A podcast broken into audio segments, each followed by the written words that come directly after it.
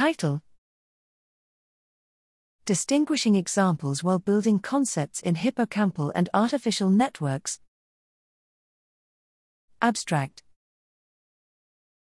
The hippocampal subfield CA3 is thought to function as an autoassociative network that stores sensory information as memories.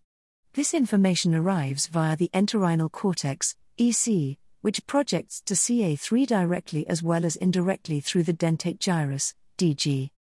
DG sparsifies and decorrelates the information before also projecting to CA3. The computational purpose for receiving two encodings of the same sensory information has not been firmly established. We model CA3 as a Hopfield like network that stores both correlated and decorrelated encodings and retrieves them at low and high inhibitory tone, respectively. As more memories are stored, the dense, correlated encodings merge along shared features while the sparse, decorrelated encodings remain distinct.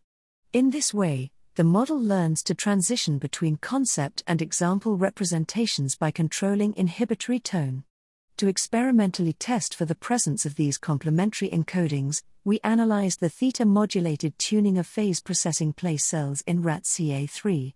In accordance with our model's prediction, these neurons exhibit more precise spatial tuning and encode more detailed task features during theta phases with sparser activity.